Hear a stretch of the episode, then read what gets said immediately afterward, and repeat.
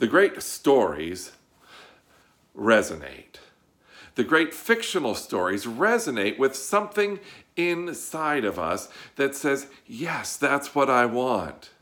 They say art imitates life, and of course that's true. Uh, real life is is uh, captured by comedians. You know, the best comedians are the ones that say stuff that you relate to, and you can laugh at them while you laugh at yourself for having experienced the same situations, the same issues that they have experienced. And the best stories are the ones that relate to our lives. But some stories relate not to the lives we are living, but to the life we imagine, the life that we long for. Those stories, many of the fairy tales, many of the best uh, stories that have been made into movies, are stories about somewhere else that is better and a quest to get to the better place. Or they are stories of a hero that comes in and rescues and takes the person who has been rescued to a better place. And theologians say, look at these stories. Look at how these stories point to the truest story of all, which is the gospel of Jesus Christ, that Jesus Christ came from another place, a far more glorious place, came to rescue us and to then take us there. And there's romance involved too, because the love of God is, is what our hearts long for. So we hear stories about heroes and they resonate with us because we need a hero we hear stories about romance and they resonate with us because we need to feel loved. And what John is talking about here in this section, uh, he's talking about the fact that there is another world. There is another reality apart from this world. And that is why he says, do not love the world or anything in it. And like I said last week, we might say, well, John, you're the same guy who wrote the words of Jesus that said, For God so loved the world. God loves the world. Why can't I love the world? And what he's saying, and you might look at the Greek to find, well, maybe the word for love is different. Maybe the word for world is different. So I did. And they're the exact same words cosmos for world and agape for love. Uh, so the problem is is a, is a problem of perspective. Of course, God loves the world. We see that because He gave His only Son. And we are to love the world too. I realized uh, at the end of uh, last week's sermon when I pointed out uh, that I wasn't going to get to this, um, don't love the world, that I had just said a few sentences early, earlier, love the world. So, do we love the world or do we hate the world? The church is often very confused by this.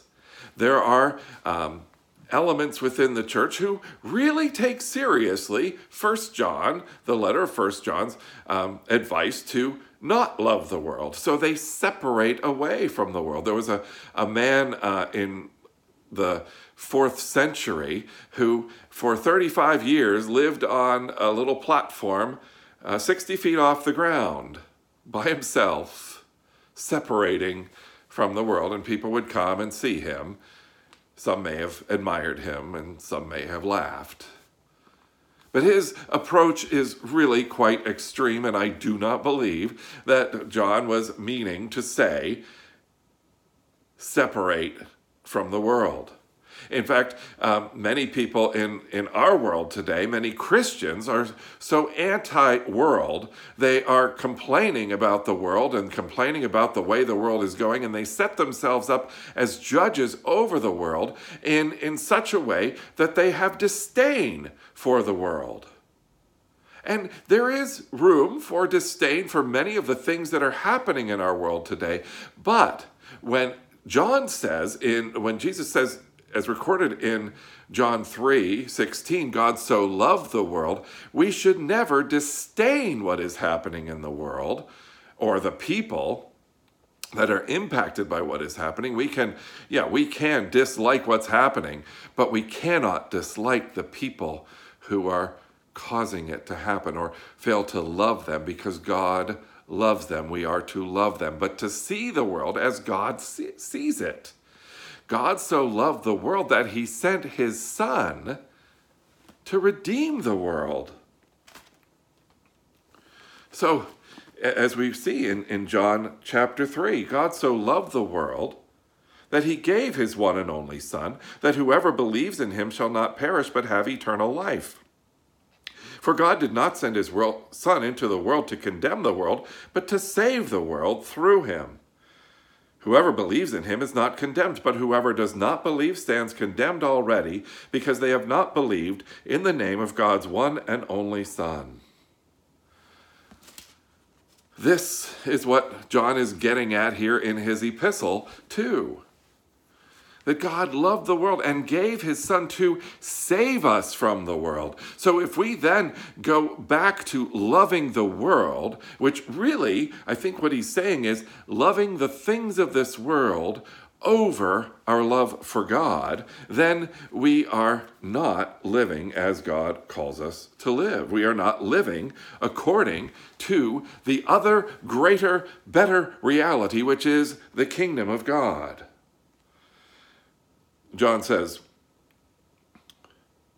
For everything in the world, the lust of the flesh, the lust of the eyes, and the pride of life, comes not from the Father, but from the world. The world and its desires pass away, but whoever does the will of God lives forever. And it's an interesting trio of problems here the lust of the flesh, the lust of the eyes, and the pride of life.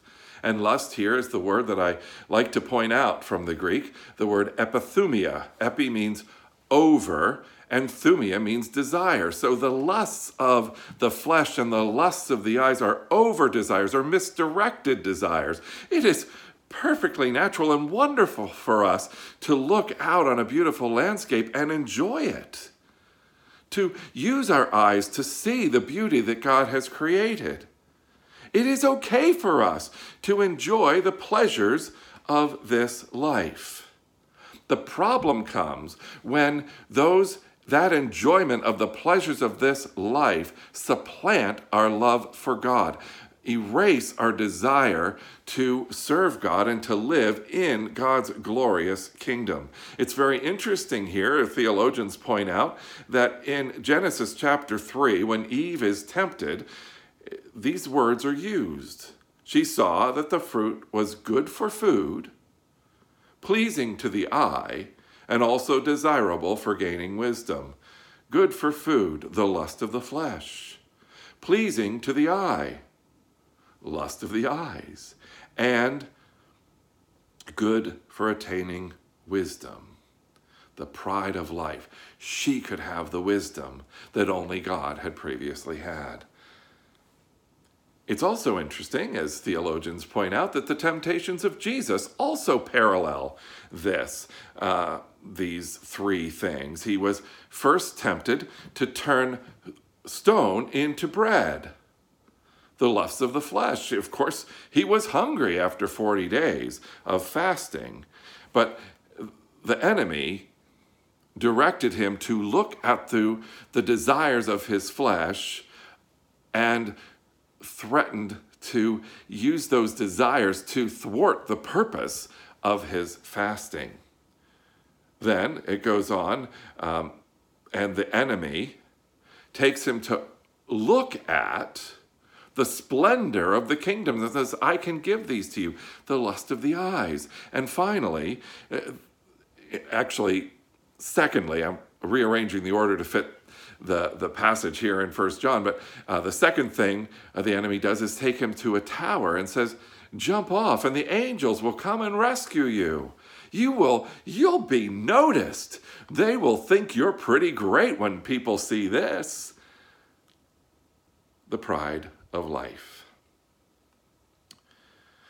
All of these things, while having some good in them, when the desire becomes over desire, turns to lust, turns to the need for, I must have this, they, it, they rob us of what should be the place where we get all of our satisfaction, all of our hope, and that is in the other kingdom, the kingdom of God, not in this world.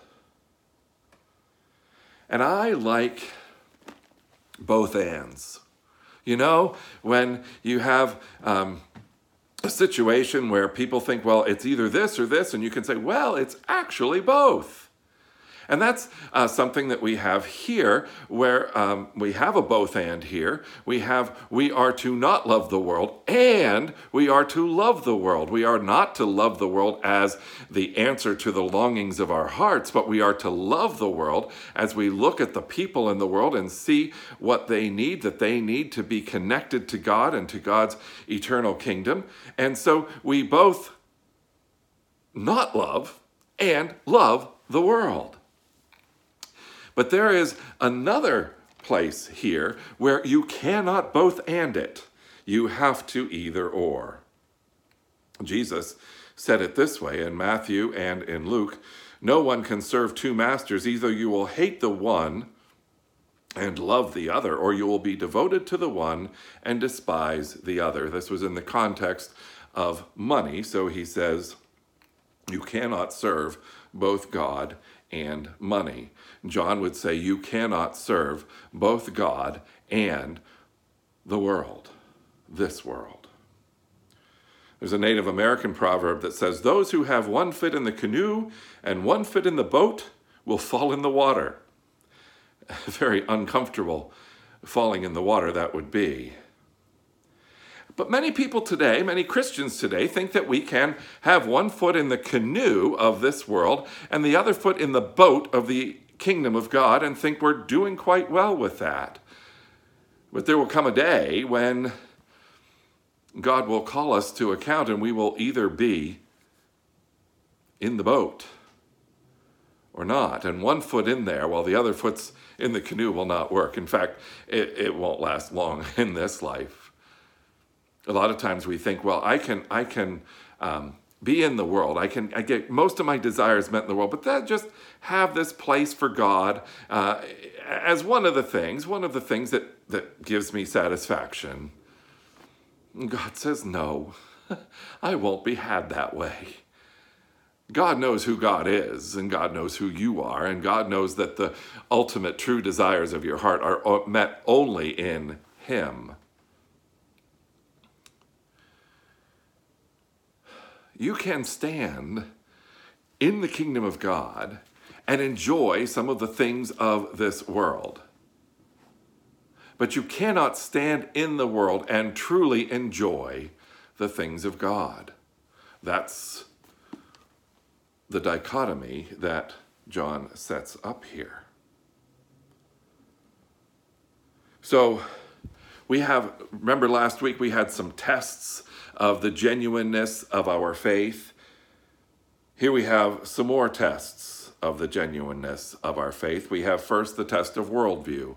What is the world? And is there indeed another world, another reality that claims our allegiance over and above this world? And the second test is the test of God view worldview and God view. Another word for God view is orthodoxy, right thinking, right understanding, right correct belief. And what happened here, uh, in verse 19, we read about people that went out from us they did not really belong to us because if they had belonged to us, they would have remained with us.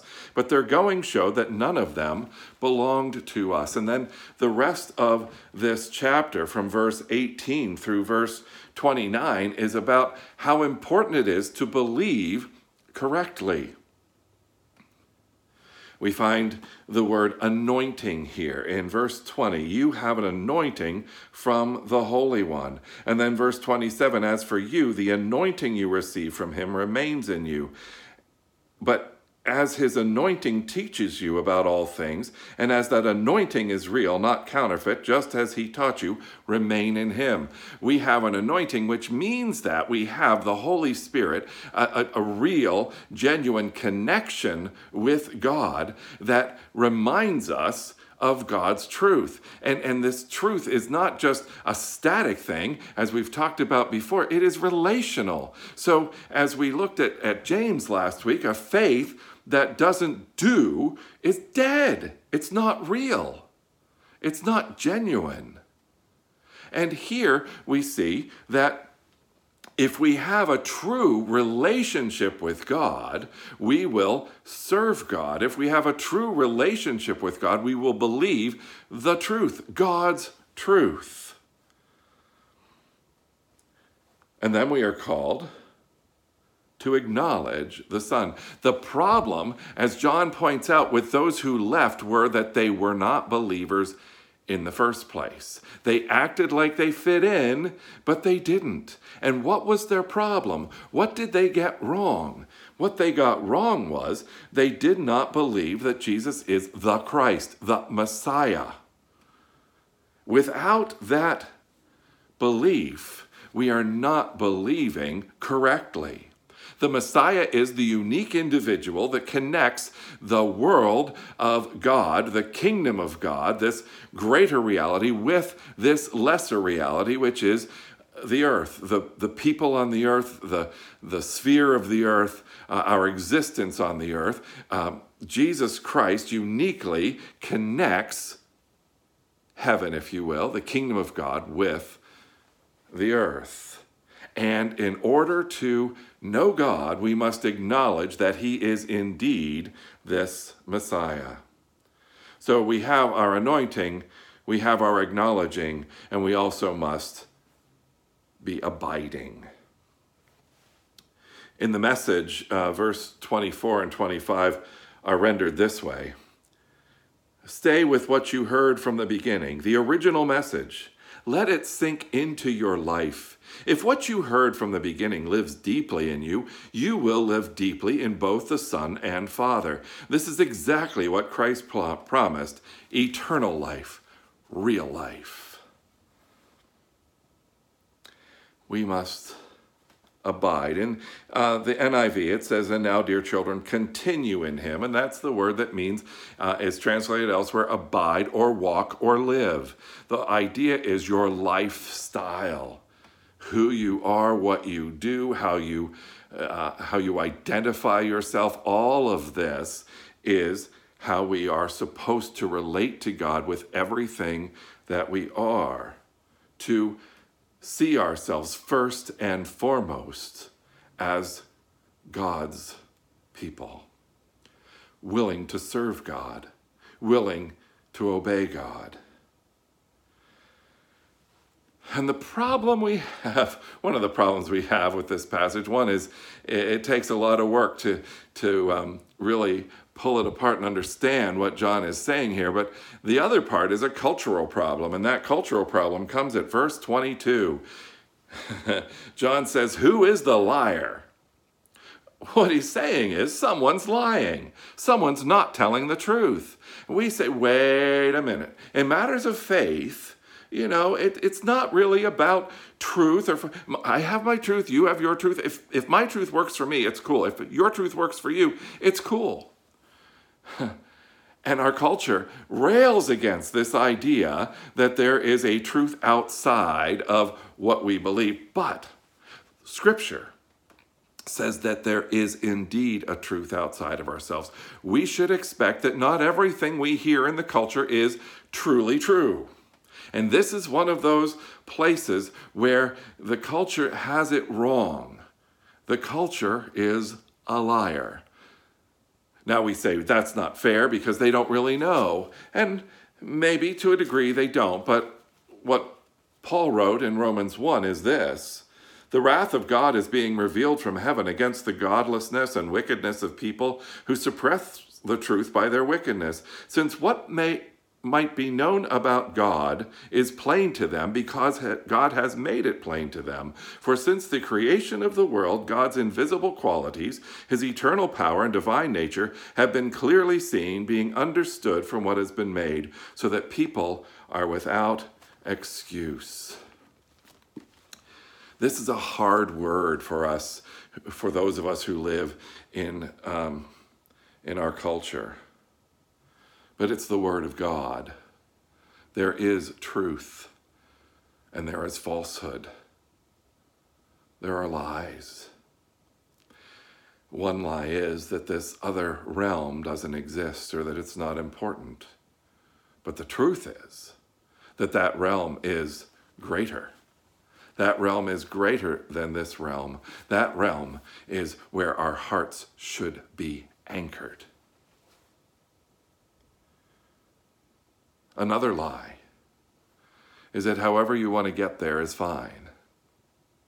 But there is one God and one mediator between God and humanity, and that mediator is Jesus Christ. There is a way to connect with God, and that way is Jesus Christ.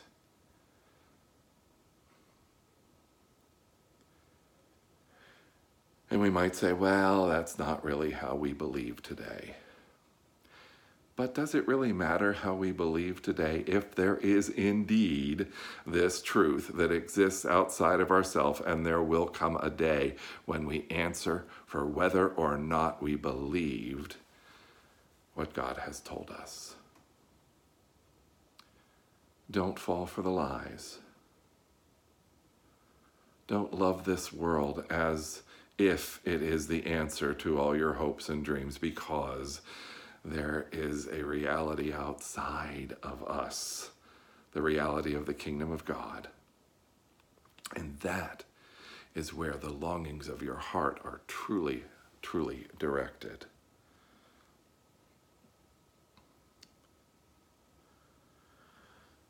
The great stories the great stories of rescue, of another world, of another reality. This is not one of those stories. This is the story to which all of those stories point. The longing of your heart can be uniquely met